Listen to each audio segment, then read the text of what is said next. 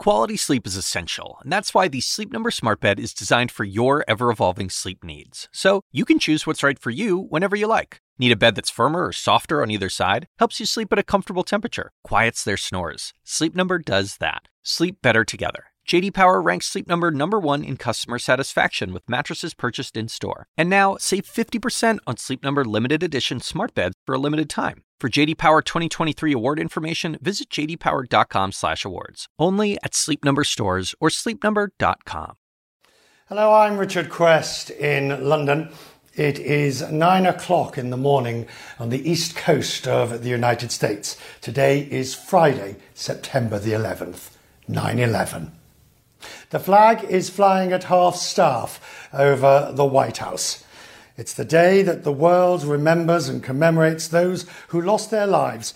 It's 19 years since 9 11 terrorist attacks, when nearly 3,000 people, 2,977, were killed by terrorists in New York City, Washington, D.C., and outside of Shanksville, Pennsylvania.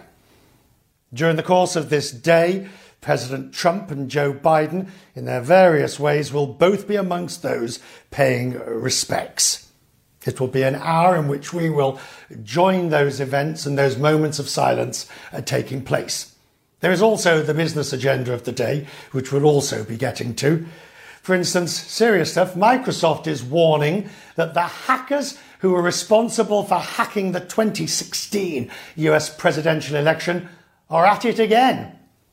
Rio Tinto's CEO resigns over an appalling situation where the company destroyed sacred Aboriginal sites in Australia. And a slimmed down stimulus bill couldn't even get past the US Senate. And it's only several weeks before the election. All that in the next hour. This is First Move. This is CNN Breaking News.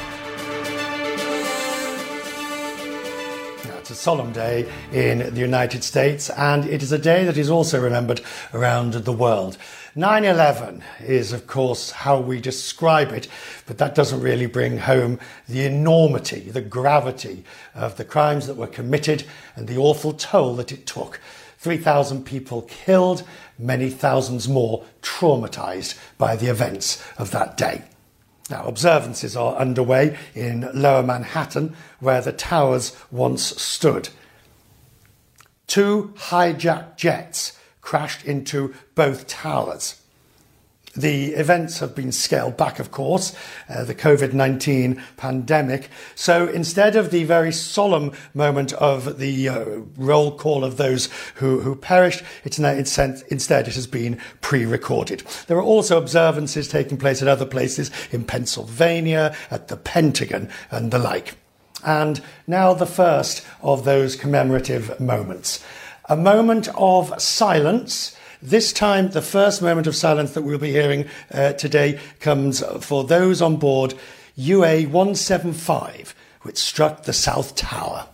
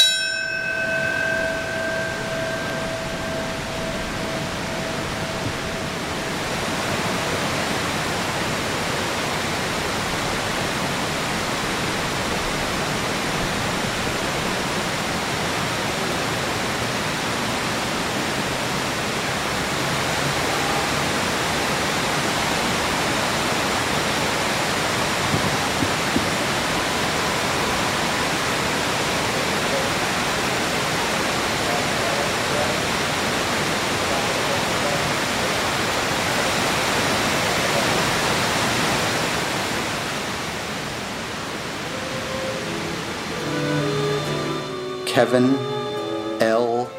Bowser. Gary. The first moment of silence that we will be joining in for. This one commemorates when United Airlines Flight 175 struck the South Tower. As it did so, we remember the 343 firefighters who lost their lives, the 23 New York City police officers, the 37 port authorities. As the day and the hour continues, at 9:37 we will pause for silence to remember those on American Airlines 77 that struck the Pentagon. And before the end of the program, we will, we will go for another moment's silence for the fall of the South Tower in New York City. There are, of course, commemorations taking place in Pennsylvania, in Shanksville, where one of the planes caught down in 93. Now, that uh, Ryan Nobles is there, uh, joins me now. The significance, of course, of the day is, is sacrosanct. Uh, it comes, of course, at a US presidential election by dint of calendar every four years. How, how will we be commemorating it today? Well, Shanksville is going to get a lot of attention here today, Richard. Both uh, President Trump is expected to be here uh, in about a half an hour and will take part in a ceremony that will take place commemorating the moment that uh, United Flight 93 crashed here in Shanksville, Pennsylvania. And then later this afternoon, his opponent in the race for president, uh, the former Vice President, Vice President Joe Biden, will also be here to pay his respects. Uh, President Trump expected to deliver very brief remarks here where he will talk about the heroism of the group of people on board that plane to help bring it down and prevent the further loss of life. He'll also lay a wreath in honor of the victims of that tragedy. Of course, uh, this uh, this memorial, this uh, solemn place here in Pennsylvania, dedicated to the lives of those who lost their lives that day in the bravery and the, you know, the, the determination that they had to prevent the further loss of life, and we expect President Trump to talk about that. Uh, this is going to be much different than uh, this ceremony has been in past years. Uh, there will be far fewer people here than there normally are. Uh, as you can see behind me, they have spaced out the chairs uh, to uh, pro- to allow for social distancing. They're asking everyone to wear masks because, of course, Richard, as we remember that day 19 years ago, we are still in the midst of a pandemic and that will be still on the minds of everyone as they remember what happened here 19 years ago. Richard? Ryan Nobles, Ryan Nobles, thank you, Ryan, uh, joining us from Pennsylvania. And Ryan makes a good point. Of course, the pandemic has changed the way the commemorations will take place, but not the fact that they will, of course, take place. Ryan, thank you. We'll check in with you again a little bit now. And so, well, the, the, next commemoration we have is, as I say, just at 37 past the hour. We'll be there for that, of course, in, in Washington. Now, whilst we move forward, let's return to our business agenda. And it's appropriate in a sense because the, the story we're covering now is of Microsoft warning that, that hackers are at it again. Uh, the democratic process in the United States, which of course has survived so many attacks, literal and physical and, uh, uh, and digital. Now, Donie O'Sullivan is with me. What exactly is Microsoft saying is happening? And I think it's important. Why are we hearing it from Microsoft and not, say, the FBI?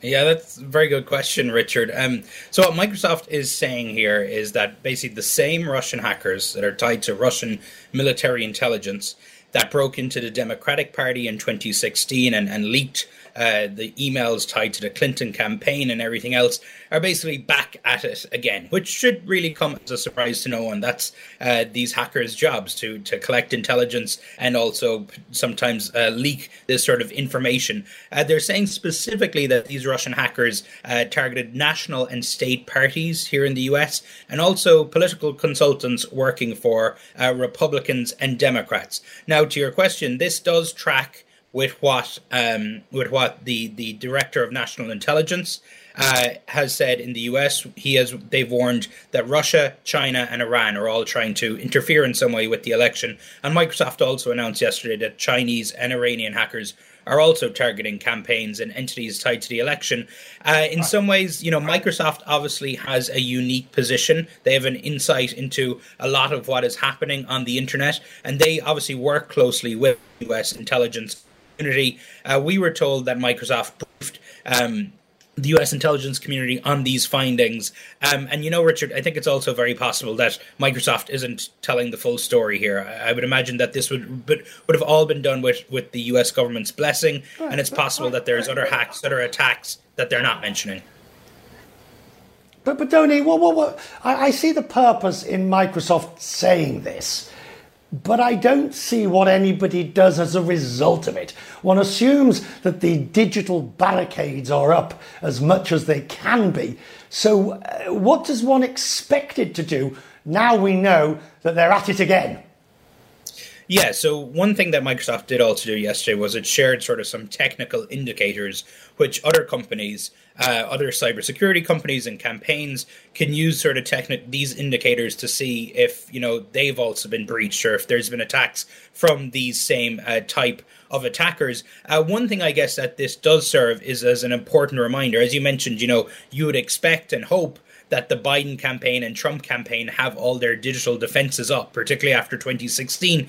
But one thing which was interesting that we saw uh, from hackers across the board from China, Iran, and Russia was targeting of uh, personal email addresses. And if you remember, that's how they got into uh, Hillary Clinton campaign chairman's uh, John Podesta's emails in 2016. It was actually his personal email account rather than his campaign email account. And we've right. seen Microsoft says targeting of those personal accounts. So I think it's a good reminder for campaign staff and, and people generally that your work email might be secure, but make sure you have security on your personal accounts too. Donie O'Sullivan uh, covering that. Extraordinary story now. Rio Tinto's chief executive has resigned. It's about the destruction over sacred Aboriginal sites in Australia. Rio Tinto uh, claims that they didn't know these sites were important to the indigenous people, but they went ahead anyway and blasted them uh, uh, as a way to increase the iron ore capacity, iron ore mining. Rio Tinto is the largest, second largest mining company in the world. Anna Stewart is with me. Rio Tinto says that they did not know about how significant these sites were. Do we buy that? Well, not really, because that was said in a parliamentary inquiry in Australia, which also revealed that it actually hired lawyers days before the demolition of these ancient sites to protect them against any last minute injunctions. There were also years of Aboriginal groups opposing uh, the decision that they were going to expand this iron, uh, iron ore mining site as well.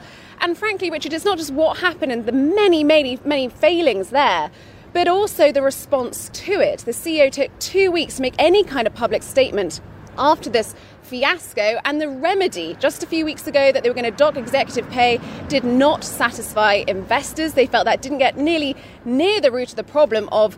Uh, sorry, just watching, um, of governance, but also, Richard, of communication between the headquarters here in London, where the boardroom sits, and that site in Western Australia, over 9,000 miles away. But Anna, the chief exec's only gone, not out of any great morality that it was the wrong thing to do, but because investors in Australia said they weren't going to tolerate it. Yes, and you've got to question what will this do? What will it achieve? He had to go given the huge pressure that has been mounting over recent days and weeks. Uh, will it really address the big issue here of governance? Perhaps not. Actually, one um, major pension fund in Australia, HESTA, came out with a statement uh, just today saying changes in senior leadership should not distract from the need for an independent and transparent review of all current agreements between the company and traditional owners. Many investors will be thrilled to see a change at the top. This is what they've been pushing for for the last few days, the last few weeks. Right. Some will be worried though. This was a CEO that delivered great returns in recent years, and there's no obvious replacement. Richard? Anna Stewart in London. Anna, we thank you. Now another backlash, this time for Disney and its release of Mulan. Now the movie credits uh, the movie credits thank authorities from Xinjiang region and thanks Xinjiang officials. However, Chinese government is accused of human rights abuses in the area. Now, of course, it's got criticism online. Uh, Selina Wang's in Hong Kong. This is a this is a, an interesting one, isn't it? Disney must have known when they, or maybe they didn't. I don't know. I'd say must have when they put those credits in, thanking those officials for Mulan. That there would be people who would say, "Hang on, not so fast." Richard, there have been growing calls for Disney to respond to why they chose to film there and then why they chose to thank them in the credits. As you mentioned, this backlash here, growing backlash, is because in those final film credits, they did thank a government agency in China that is accused of human rights abuses in Xinjiang. This is where the United States alleges that as many as 2 million Uyghurs and other Muslim minorities are detained. China has repeatedly denied those allegations. But that being said, that has not stopped these growing calls for boycotts. The CFO, Christine McCarthy, finally coming out with some sort of response saying that, quote, Mulan was primarily shot in almost entirely in New Zealand, and in an effort to accurately depict some of the unique landscape and geography of the country of China for this historically period drama, we filmed scenery in 20 different locations in China. She added that it's common knowledge that in China, in order to film somewhere, you need to get approval from the publicity department, and that it is standard practice to then acknowledge those national and local governments that allowed you to film there. But she did also admit that this has, quote, led to a lot of issues for Disney, to say the very least. Richard, as you know, China is an incredibly important right. market for Hollywood. It was predicted to be the largest market, in fact, surpassing the US pre COVID. And Disney has invested $200 million in making Mulan. But despite that massive investment, the reviews have been lackluster in China. On China's popular review, movie reviewing site, Douban, Mulan only received a 4.7 out of 10. People were saying it was had a lot of stereotypes in it. The plot was disorganized, as well as lacking uh, any charisma from the actors. And this is when Disney was really banking on Mulan to lift its revenue after it, Disney's revenue has been hit by the coronavirus pandemic, and it took the controversial move of releasing it for streaming on Disney Plus first in the U.S. Selina Wang. Selina, thank you. Now to stories that are making news around the world. The top US infectious disease expert, uh, Dr. Anthony Fauci, has been warning Americans not to get complacent when it comes to the virus. He says the pandemic is not going to ease, despite a decrease in cases in the majority of states. Dr. Fauci says everyone should prepare to hunker down, in his words, and that the situation will likely get worse again in autumn and in winter. More than 100 wildfires are still burning in the western United States, where at least 15 people have now died. The largest fires are in California and Oregon. In California alone, more than a million hectares have been burned. People are having a hard time breathing. In Oregon, more than 10% of the population has now been evacuated from their homes. Coming up, as we continue uh, this day, this Friday, Peloton. It's a newish name on the block that's made a huge uh, impact with its online exercise regimes and its bicycles. Uh, the numbers are very impressive. We'll have the president of the company after the break to talk about how long this can last. In a moment.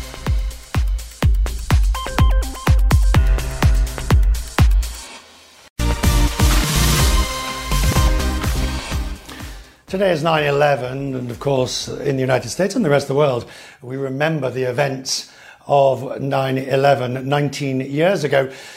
Particularly, of course, those on Wall Street will be remembering uh, the stock exchange a mere matter of blocks from where the Twin Towers of the World Trade Center stood.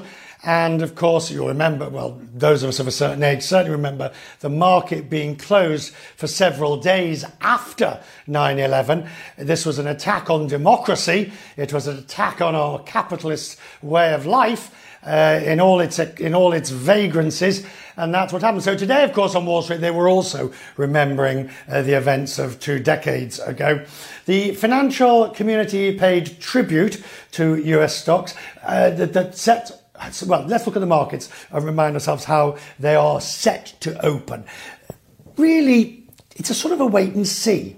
You see, they are up, which is after three or four days of, of downs, is an achievement in its right. But this is the market dipping the toe trying to test the ground to see whether the selling that we had seen over the last few days is, is really built, uh, built in and finished. Now, the Nasdaq fell 2%. The Nasdaq itself is down 3.5% for the week so far. The uh, S&P and the Dow fell sharply too. So that's the way that they looked on yesterday's close.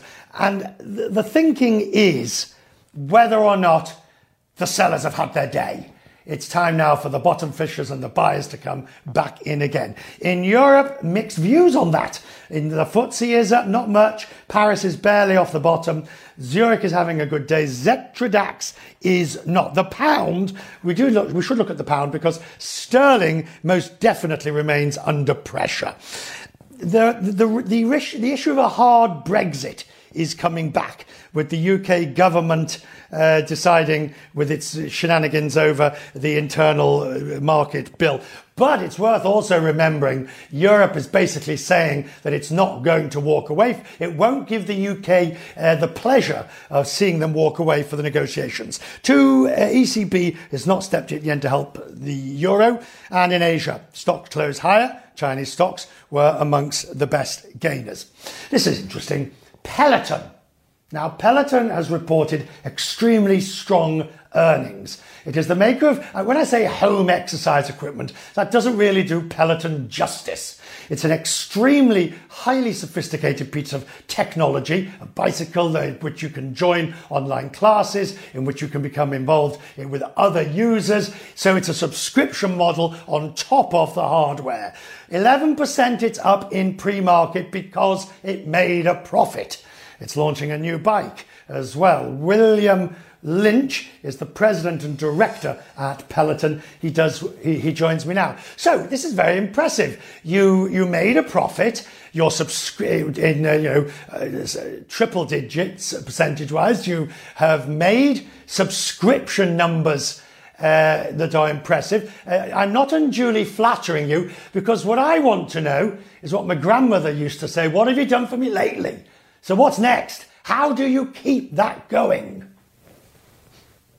Oh, good morning, Richard. I, you know, the company's been about growth since its inception, and we plan to continue to grow. I think think the, the biggest news actually was the announcement of new products, and so uh, what we announced was a price drop on the original bike that has been such a catalyst for growth to, and I'll quote US 1895 or $49 a month with financing. We introduced a new bike with a swivel screen that um, allows you not only to do the cardio with cycling, but also a lot of strength classes on the floor. And we think that opens up a whole new market for us looking for cardio and strength. And we we announced an entry level treadmill, which is much lower priced, twenty four ninety five US. That actually may be the best value in fitness. This product. Um, and all that is about opening up to more accessible, big, uh, lower price points, more accessible markets. And so we feel like it's early days and feel very good about our growth prospects per per the guidance right. we gave. So, you know, uh, when I look at the, the, new things that you're launching, the swivel and all of that, the strength as- aspects, the, your competitors like Mirror, that is their sort of home court, isn't it? That you're, you're doing exercises in front of, say, a mirror. So, to some extent, is this your response to competition? Um, no, we, we definitely see competitors entering the market, Richard. We uh, we feel like it's always been our aim to offer the widest variety of content um, uh, through the Peloton membership. We think that $39 a month membership is actually the crown jewel of the company. And so we're now in 10 fitness modalities where we offer yoga, meditation, outdoor audio runs, strength. We've been investing in strength for over two years in right. terms of content. I think have the widest library in strength, and it's why strength is actually the fastest growing in terms of engagement um, used uh, fitness vertical uh, that we offer. And so this has been more about us wanting to offer variety, us continuing to infuse more and more value in that $39 a month, and and members are using it and they're seeing they're seeing the value. When the pandemic is over, I, I know you've answered the question a million times about you know will people still continue to use Peloton? Will they still be prepared to subscribe to 39 95 a month? And what is your reason for optimism. Obviously, you have that optimism, but what is your reason for thinking that when full scale gyms become available again, people still will be willing to substitute or add the cost of Peloton onto existing memberships? Well, fundamentally, um, it's it's the better we think it's the better mousetrap and this was true before we were growing over 100% before the pandemic. Certainly covid has been tailwinds for us richard there's no question. But it's better equipment with better instruction at a better value frankly if you look on average uh, people use the service 25 times a month again for $39 that's less than a dollar 50 a class. At a better place home nothing beats the convenience of home and so you know, like other disruptive concepts in Amazon and online shopping, it's just we think the better way, the better experience, and so um, we think that wins long term. There's 80 million people who pay on average $54 right. a month in the U.S. for gym memberships. Um, we have 3.1 million members, and so we think it's early days for Peloton. That early days is the fascinating part. That is what's driving your stock price. If you look at it simply on the basis of an earnings per share and revenue and margins, that's what's pushing it higher. And the analysts all say it will go higher still. Not that I'm punting the stock. no comment, but thanks for that. well, you know, uh, I'm just curious. Are you sitting on a Peloton before we finish? Are you, are you sitting on one? You look sort of like you, you, you might be sitting on, on, on, on something. Oh, are you? I'd be sweating. I no, I, I did use Peloton this morning. I'm a I think I'm a, I'm a member, not only the president. I'm one of our most rabid users, and I love the experience. And and as the community gets bigger, more people on the leaderboard, high fiving. Right. As our music catalog has gotten bigger, more options on if you like classic rock, if you like um, if you like pop, if you like hip hop, if you like country, um, it's just the service keeps getting better and better. So I'm I'm definitely a user. I'm not on right. one now though. No, it's just the way you, it's just the way you were sitting high up, and I wondered. Well, anyway, there we are. Uh, having dug that hole, I shall elegantly retreat. Uh, thank you, William Lynch, uh, for joining us. This is First Move. It is CNN. After the break, it is a busy day. Uh, it is also a very sad and solemn day because we do remember those who were killed, murdered, to put it crudely, murdered in the 9/11 attacks. These are pictures coming to us this morning from outside the Pentagon. The US Defense Secretary Esper is just speaking at the moment. And in five minutes, excuse me, in five minutes at the Pentagon, there will be a, another of those moments of silences that we will be joining uh, when it happens. That's in about four minutes from now. The California startup uh, company it's called Lucid Motors. Let's return to our business agenda. Has unveiled an electric sedan. It says the Lucid Air will rival Tesla's Model S. It will also boast it's the fastest, most efficient, and most aerodynamic electric vehicle on the market. Peter Rawlinson's with me, CEO of Lucid, former vice president of vehicle engineering at Tesla. Um, so, when? When, sir? That's what we want to know. When does it? Uh, when, when, when does it drive off into the garage and out of the garage? We've just completed our new factory in Arizona. We're about, we're about to start production early in 21, spring 21, making the best car in the world in Casa Grande, Arizona. All right. You used to work for Tesla. Tell me why it's better than Tesla's Model S. Well, we're not really targeting Model S as a competitor. We're targeting the grandes marques, Mercedes, Audi, BMW. This is an S Class Mercedes competitor in the true luxury space. It has unsurpassed range, over 500 miles of range, and it does that through our in house ultra efficient technology. It's the most aerodynamic car in its class in the world and it's uh, got incredible performance, standing quarter 9.9 seconds. There simply isn't an electric right. car in this luxury class. It won't. There isn't one, maybe one yet uh, in the class that you're aspiring to, but you won't have it to yourself for very long, will you? I mean, everybody's going to be in on this. Do you have the pockets deep enough to be able to compete over the long time? Well, I think that's a bit of a myth. There's been a disappointing response from the traditional automakers. Model S has been in production now for over eight years, and there really hasn't been a compelling competitor come from the traditional car companies. Uh, Porsche has come with Taycan last year, but it had a very disappointing range of over, over two, only 200 miles. Right. what we've seen is that Tesla is in this preeminent position of technology, and no one else has come close to date. Uh, it's been a disappointing response, and it's kind of a myth that all these other EVs are coming. Right now, this is white space, luxury space. We're the only player in this arena. Peter, how much will it cost? What will I need well, to own one? Yeah. Well, Lucid Air will start from beneath $80,000 US, um, and that model will be available in 22. Um, the, uh, the, the range then goes up to touring, which is from $95,000, uh, to grand touring, which is a superb machine, uh, very high spec with a range of over 517 miles, and that will be from 139,000. But uh, we're launching with a top of the line Dream Edition, a limited edition Dream Edition, and that's all in all right. at 169,000 US a bargain. Put me down for three. Uh, Peter Rawlinson, uh, you will forgive us. We will we'll, we'll leave it there. Uh, thank you, sir. We need to leave it there thank because you.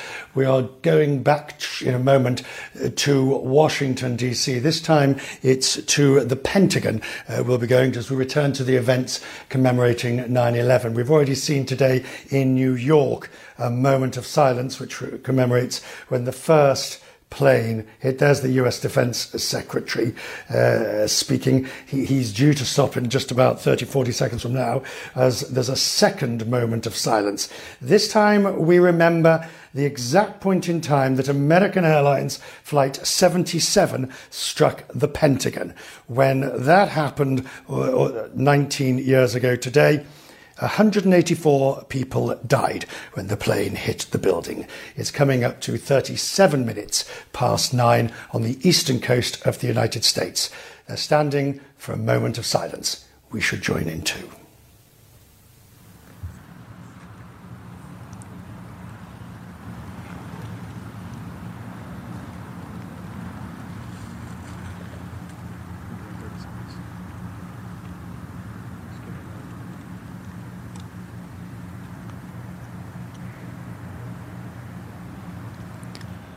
Present arms.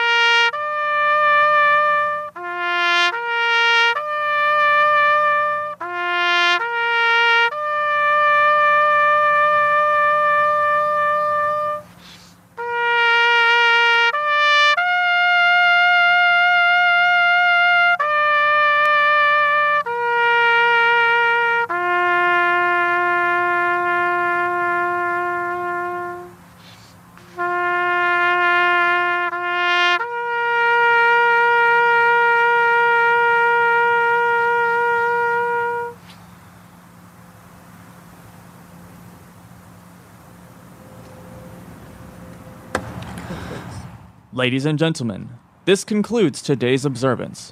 Thank you for joining us this morning. On this most solemn of days, the reflecting pools, the north and the south, at the World Trade Center, the site of, of course, where the Twin Towers stood. Uh, that were brought down 19 years ago today, a day of memor- commemoration, and we will be following it throughout the day. Thomas James Fitzpatrick. Richard. So, to return now to our business agenda, AstraZeneca says it should be on track to get authorization or at least approvals for its vaccines by the end of the year. This is despite the fact that the uh, third, the phase three trials have been suspended after one person in the UK has become seriously ill. Elizabeth Cohen is with us. Um, Elizabeth, do we know? I mean, they're, they're being very tight lipped for obvious reasons, but do we know one crucial fact? I'm guessing that the person who's fallen ill did get the vaccine and not the placebo, otherwise, it wouldn't be in this, uh, this situation. Right. AstraZeneca hasn't said, Richard, but I think it's pretty uh, logical to assume that this person got the vaccine. If they had gotten the placebo, there wouldn't be any worries that this would be connected to the vaccine. So I think it's logical to assume that this person got the vaccine. And when this was announced earlier this week, there were various voices coming out trying to make it sound like this was a common occurrence for a vaccine for a vaccine trial to hit pause because someone's gotten ill. But I have spoken with vaccinologists. These are medical doctors who have run vaccine trials for decades now. And they said, you know what? This is unusual. Of course, when you're doing a trial with 30,000 people, somebody at some point is going to get sick. Somebody's going to get cancer. Somebody's going to have a heart attack. But they said typically it's deemed that the illness could, couldn't, there's no way it could be related to the vaccine. And the trial does not pause. They said it is unusual to have even one pause, as we've seen with AstraZeneca, or two pauses, which is actually what we have seen with AstraZeneca. This is now the second time they've had to pause. They did not talk about the first pause back in July, but recently uh, they brought it up again. So this is an unusual occurrence. Which begs the question why they are optimistic that they can still get approvals by the end of the year. That would suggest a fairly quick resolution of this current hiccup. It would, and I don't. We don't know that it, there is going to be a fairly quick resolution. I mean, uh, Dr. Fauci has said this is unfortunate. I hope that this gets resolved and they move on, but you don't know. And I think that's a very honest answer. You just don't know. And so I, I don't know if this uh, expression exists in, in other parts of the world, but in the US, we say that and a dime will get you a cup of coffee, meaning this optimism that we're hearing. I don't take that as any kind of a guarantee. So they're optimistic. That doesn't really mean much. I take it with not a grain of salt, but a shaker of salt. And Richard, you're the business guy. Right. Maybe you can tell us is there a reason that a company would want to sound very rosy about something when in fact there is a fair amount of unknown here? A very good point, Elizabeth, because if, of course, it all goes wrong, or at least you're not able to match it, then you've only built in disappointment. Elizabeth Cohen, uh, we'll, we'll talk more about this. This, one, this one's going to run and run. Uh, thank you for joining us. The latest attempt by the US Republicans to get a stimulus package through has fallen in the Senate. This time it was US, there was Democrats that voted it, helped vote it down. Uh, Manu Raju is with me. Now, hang on a second. Why were I mean, Republicans, why were they unable to get this through the Senate? Why? I mean, this was a skinny bill to start with. It was by no means anything as generous as, as had been suggested by the Democrats. Yeah, and that's the reason why. Democrats want a lot more. They're divided with the Democrats over the size, the scope, and a lot of the details here. What this bill was roughly $500 billion worth of stimulus money. It provided $105 billion for schools. It, it added uh, jobless benefits to the tune of $300 a week. Democrats wanted much more, $600 a week. They wanted much more uh, for schools. They wanted $405 billion. There were provisions that the Republicans push the Democrats didn't like, such as providing lawsuit protections against companies, against schools, against healthcare workers. Democrats wanted their own proposals, but the, what the House Democrats are pushing is something the, to the tune of at least 2.2 trillion dollars. So they are so significantly divided over just how much is needed at this point uh, of the recovery of the as the uh, economy is still struggling here in the United States. So as a result, the Republicans put forward their plan, knowing that it would not get with 60 votes in the Senate to to succeed. In order to make the election year argument that they tried and try to blame the Democrats for blocking it, Richard. Uh, yeah, but if you can't get it through, look, the House side was clearly more generous. The Democrat side, that bill was too generous. One Republican votes against it. Um, I get the feeling here, Manu, as, we, as, as the US barrels towards election day and voting's beginning now, there are a lot of people who need some help, and it's not coming anytime soon. Yeah, and you know, particularly people who are facing eviction. There are millions of renters around the United States who were saved by the last stimulus that prevented, uh, that's imposed a federal eviction moratorium. Now, that eviction moratorium expired at the end of July, and a lot of renters are concerned about not missing, having missed payments, about getting removed from their homes. Uh, what the Democrats had pushed for is to provide rental assistance in addition to extending that moratorium. Uh, there's the Trump administration has tried to do some things administratively without Congress, but there's only so much they could do. So there are a lot of people suffering who could lose their places where they're living, their, the places that are renting. They are not getting those uh, additional jobless benefits to the tune of $600 a week, and also those direct payments that were in the March stimulus to up to $1,200 to some to some individuals and families. That's gone as well. So it could lead to significant problems for so many Americans, but Washington is nowhere near getting a deal, and this is likely going to get punted until after November, Richard. Thank you. Manu Raju with an update on the stimulus package. Thank you. Now, President Trump put a deadline for a TikTok deal to be done. That deadline's running out, and the deal's not been done after the break.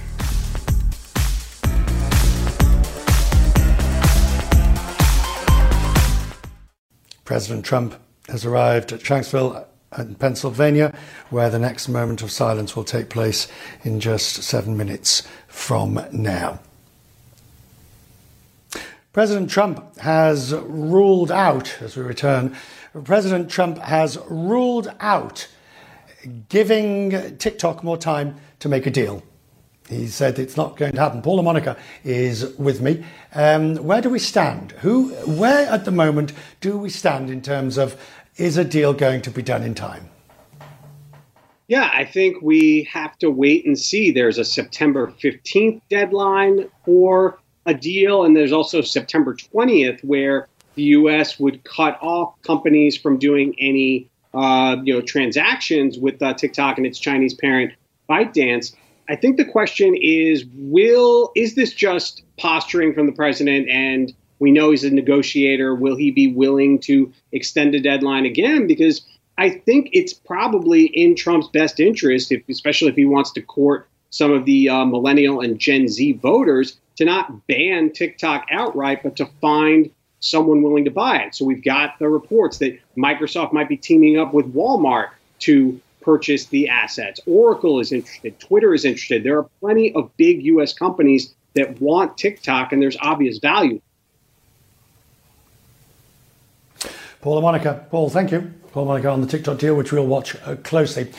Now we'll leave it for the moment. Uh, let's take a look. Let me update you with where the markets stand um, uh, this morning.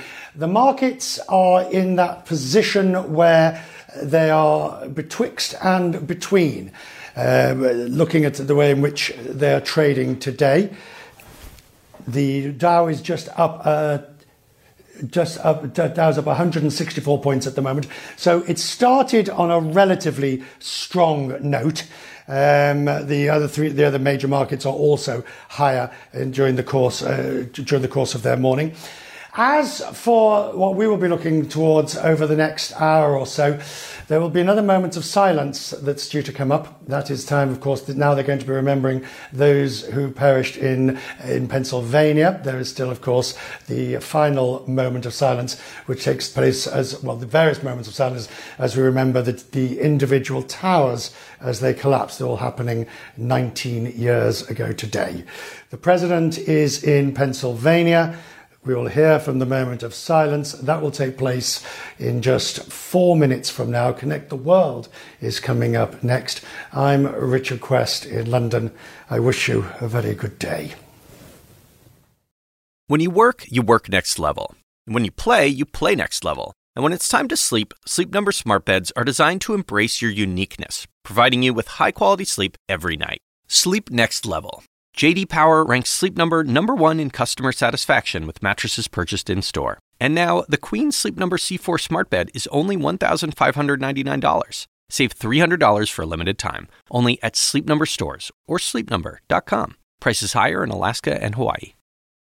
Quality sleep is essential, and that's why the Sleep Number Smart Bed is designed for your ever evolving sleep needs. So you can choose what's right for you whenever you like. Need a bed that's firmer or softer on either side? Helps you sleep at a comfortable temperature, quiets their snores. Sleep Number does that. Sleep better together. JD Power ranks Sleep Number number 1 in customer satisfaction with mattresses purchased in-store. And now, save 50% on Sleep Number limited edition smart beds for a limited time. For JD Power 2023 award information, visit jdpower.com/awards. Only at Sleep Number stores or sleepnumber.com.